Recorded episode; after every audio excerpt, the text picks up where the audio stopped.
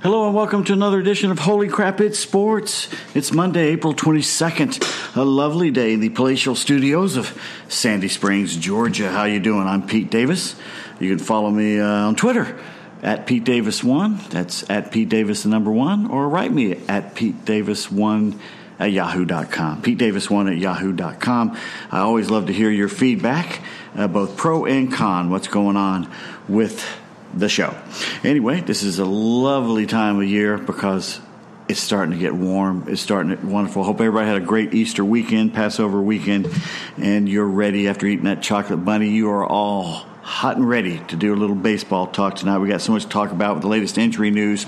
Plus, I'm going to get on my soapbox a little bit about how baseball is missing the boat and basically merchandising to a younger generation.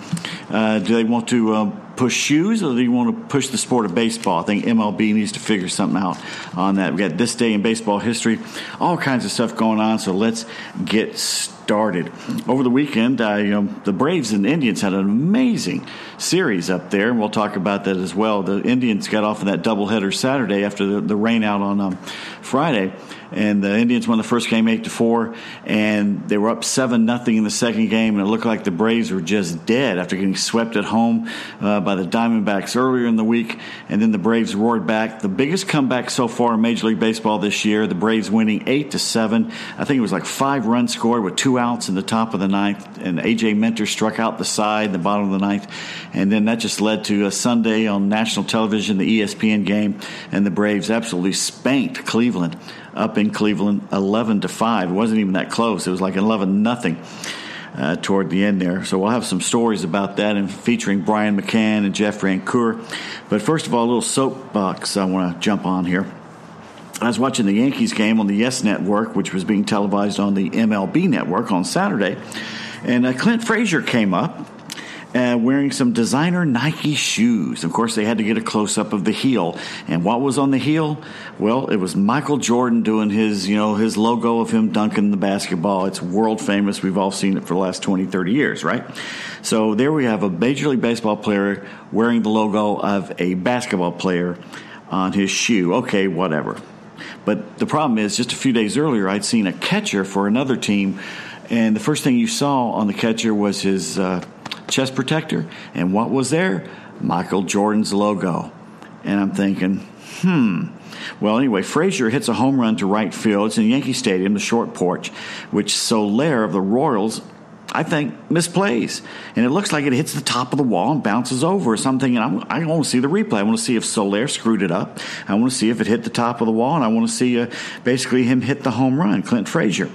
Uh, no, the Yes Network did show a replay almost immediately, but the only replay they showed was a close up of the shoe again with the Michael Jordan logo, and then you got half of the swing, and then they cut back to other programming, which basically you had to wait five minutes.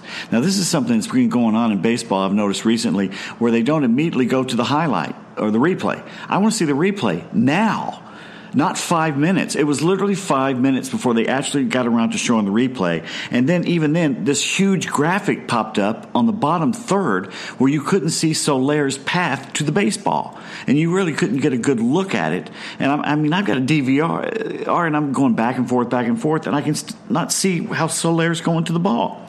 So here's my questions. I got two of them for Major League Baseball. Okay, when was the last time you saw a baseball player's logo on an NBA uniform? And uh, am I missing something there? And also, is baseball more concerned with selling the sport of baseball or Nike shoes?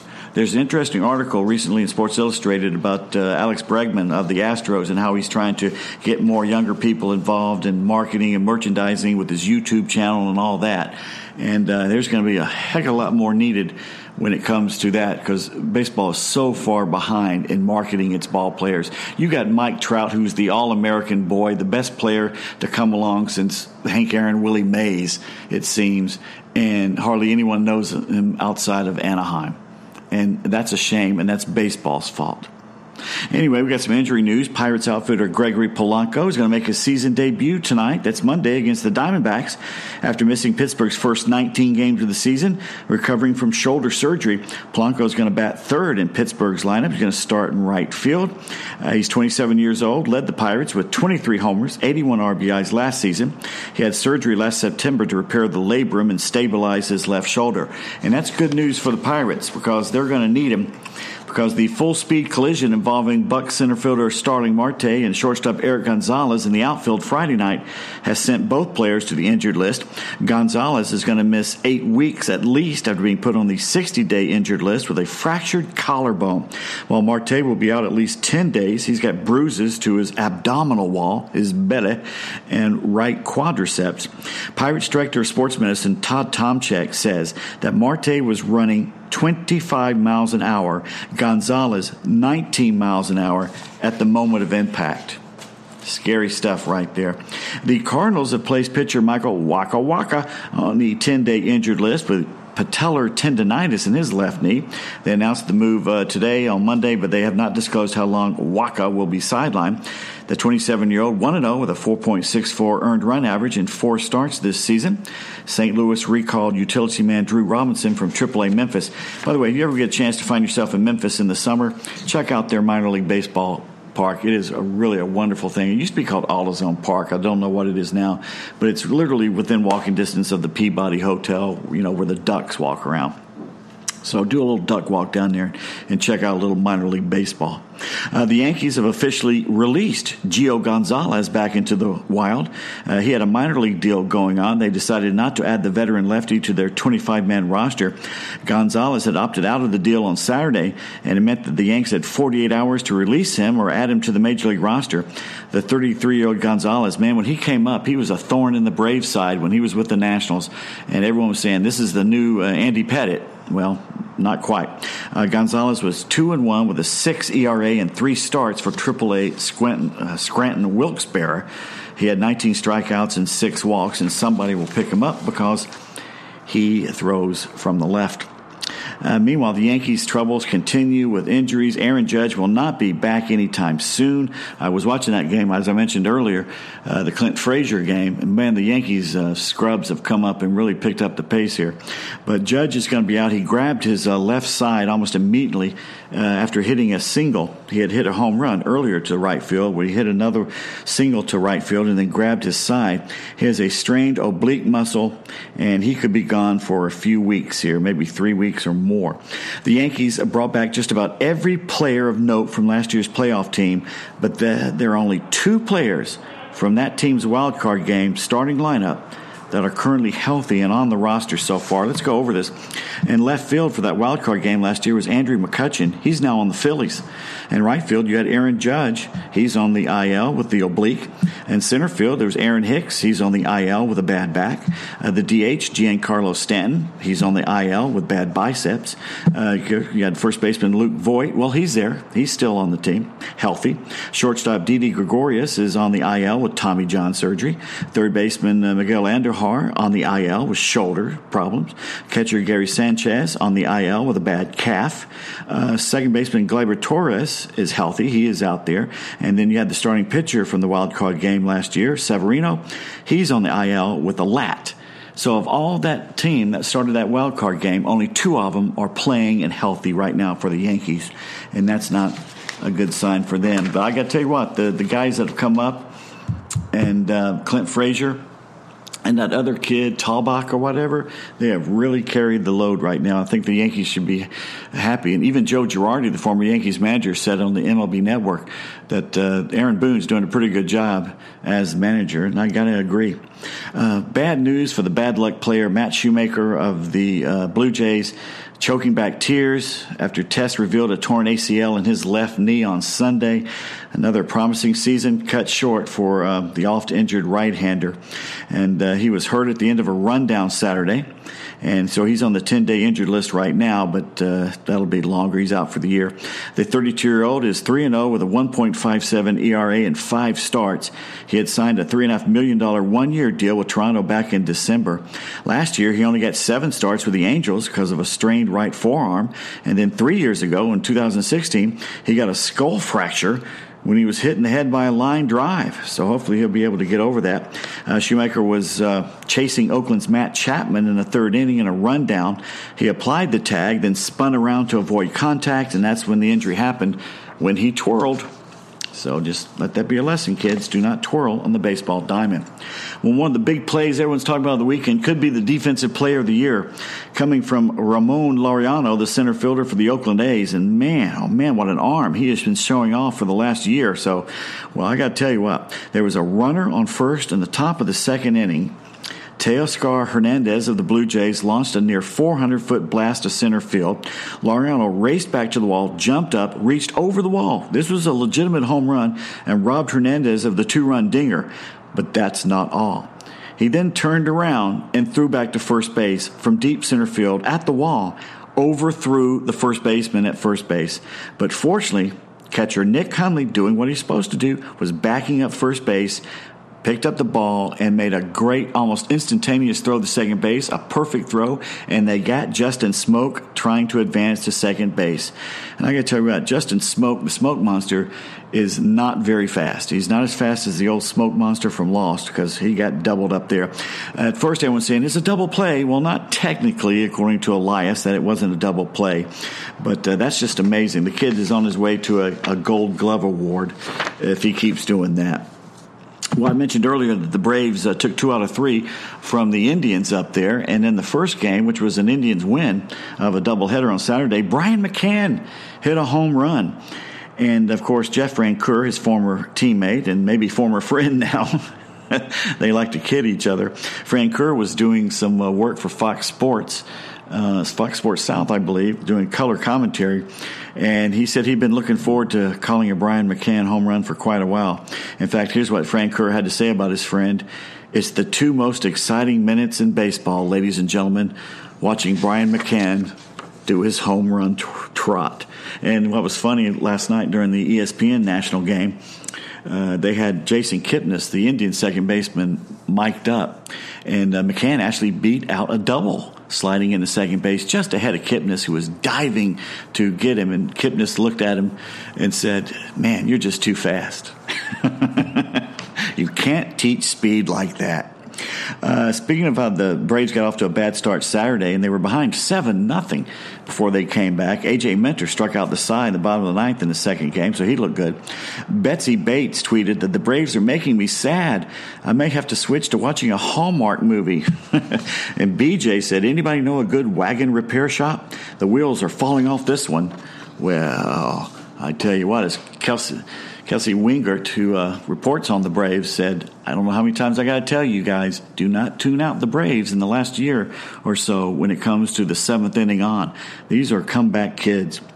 Tim Kurkjian, one of our favorite uh, sports writers and now working for ESPN, has a couple nuggets of joy for us. Uh, Joey Gallo hit his first sacrifice fly ever over the weekend. It came in his plate appearance number 1,337. Only two other players went deeper into their career before getting their first sac fly.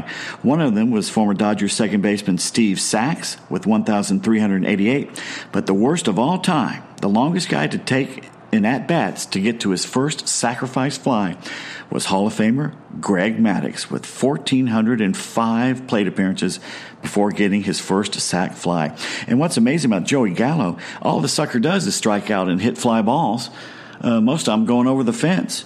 Gallo has 96 home runs. Next most home runs before getting his first sac fly was Willie Mo Pena. Remember him? With 50. Willie Mo played with the Reds there and a few other places. And also, Kurkjian had this little tweet. And here's a little pet peeve from PGA Tour golf players and club pros. They insist that golf, like baseball, is a noun, not a verb. You play golf, you don't golf a lot. You don't love to golf. You didn't golf twice last week because no one baseballed twice last week. You play baseball, you play golf. Uh, methinks they protest too much. I think it is both a noun and a verb, the word golf, and I have golfed and I love to play golf. I'm just not good at golf. I will use it always. Now, before we do a little today in baseball history, mm-mm-mm. and once again, I hope everybody had a wonderful weekend holiday weekend. A little Sapporo beer from Japan today. Let's do this day in baseball history, April 22nd, or April 22nd, if you want to enunciate. 1876, 3,000 fans attended the Philadelphia Athletics win, or I'm sorry, lost the Boston Red Caps. That's a good name, the Red Caps, in the first game ever played in the National League. And you're saying, wait a minute, Pete, come on. Philadelphia A's they're in the American League. Well, not in 1876, my friends. Uh, it's the National League's inaugural event by default when the other scheduled games are rained out. On this date in 1914, Babe Ruth, in his first professional game, blanks Providence to give Baltimore a 6 0 International League victory. 18 of the 94 Major League victories thrown by the future Sultan of SWAT will be shutouts. Of course, that was the dead ball era uh, before 1920. 1915, similar to the looks of the Pirates, the Yankee uniforms feature pinstripes for the first time. That's right, Yankee fans, you stole from the Pirates. The Bronx Bombers will abandon pinstripes for two seasons, 1913 and 1914, before returning to the style for good in 1915. On this date, 1947, not a very good date and it involves Jackie Robinson. The Phillies players, inspired by their racist skipper Ben Chapman, repeatedly shout racial slurs and throw beanballs and intentionally spike Brooklyn's rookie first baseman, the first African American to play Major League Baseball in the 20th century. The incident is so bad that Philadelphia's infielder Jeep Handley will later publicly apologize, and baseball commissioner Happy Chandler will chastise the team's manager for his bigoted leadership. In fact, if you ever saw the movie 42 uh, about the Jackie Robinson story, and Harrison Ford does a good job at Branch Rickey, and the, the young man playing, his name escapes me, that played uh, Jackie Robinson, also did a very good job. It's not the guy who does the Black Panther, is it? Is that the same kid? Anyway, does a very good job. Happy Chandler pretty much makes Ben Chapman do a public display of welcome to Jackie Robinson, and it's a pretty good scene. Uh, on this day in 1957, once again involving racism in the Phillies, entering the game as a pinch runner, John Kennedy becomes the first black man to play for the Phils, and the Phillies were the last National League team to integrate. The Red Sox were the last American League team, if not the overall uh, last team was it Pumpsie Green? But anyway, the Phillies, the last National League team to integrate, the city of brotherly love.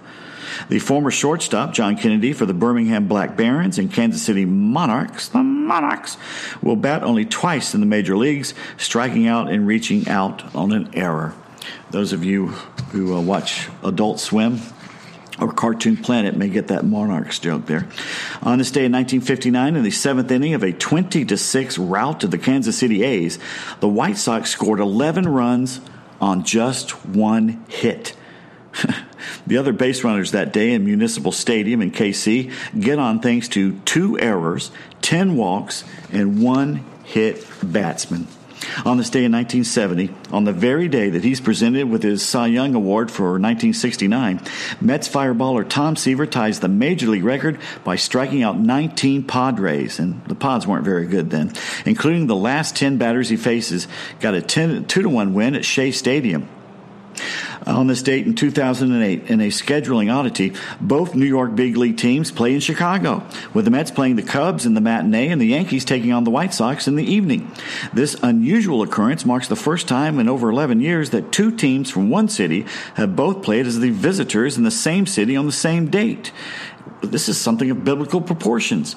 Literally, because the reason this happened, because two days earlier, the Pope had come to the Bronx and had a mass at Yankee Stadium.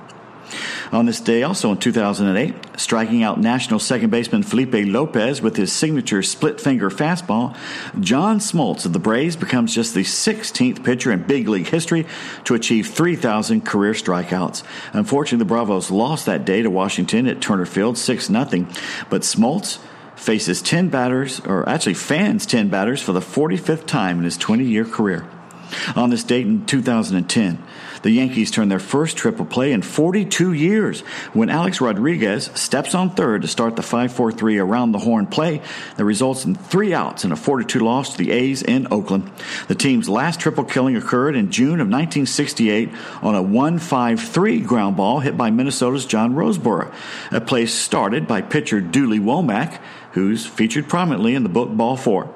Continued by third baseman Bobby Cox, yep, former Blue Jays and Braves Hall of Fame manager Bobby Cox, and it was finished by the first baseman for the Yankees, who was playing first base for the New York Yankees in June of 1968, Mickey Mantle. And finally, on this date in 2018, April 22nd, Brandon Belt works the most extended, the longest at bat in Major League history sees 21 first inning pitches from LA's Jaime Barria and the Giants' 42 victory at Angel Stadium the San Francisco first baseman's 12 minutes and 45 second plate appearance in which he fouls off, get this, 16 baseballs, including 10 in a row. I watched this game, surpasses the 1998 duel between Indians right hander Bartolo Colon and Astro infielder Ricky Gutierrez by just one pitch. That is a long at bat. Once again, hope everybody had a great weekend. Oh, we have yet, yet to have any sirens. Everybody's being very nice today uh, gnawing on their the ears of the chocolate bunny. Do you eat the ears first or the or the tail? Anyway, I'm Pete Davis. You can follow me on Twitter at Pete Davis1. That's the number one. Or uh, write me, Pete Davis1 at yahoo.com, and I'll read your uh, letters, pro and con, right here on the podcast. And coming up in future podcasts, I'm going to tell you about a game I, I went down in Tampa Bay, spring training game back in 2005 at Legends Field in Tampa Bay between the New York Yankees and Atlanta Braves. You're not going to believe who were on these teams. What a lineup these teams put out that day, especially the Yanks back in 2005. Well, thanks again for the Sapporo beer and uh, for listening. And uh, you can follow me on uh, Patreon patreon.com, P A T R E O N. You can listen to this on iTunes. I think it's up on Stitcher now as well, on, on the Facebook page, and on Twitter as well. And you can listen to us while we're still on the air. The Kimmer Show from 3 to 6 p.m., Monday through Friday, on Talk 1067 FM. That's in Atlanta. So check us out. They sold the station out from under us, but we're on the air for a few more weeks. So enjoy. I do sports between 5:15 p.m. and 5:25 p.m. and the rest of the time I just make sit back and make smart ass comments. Anyway, appreciate all the Kimmer listeners listening to the podcast as well. Everybody have a lovely night.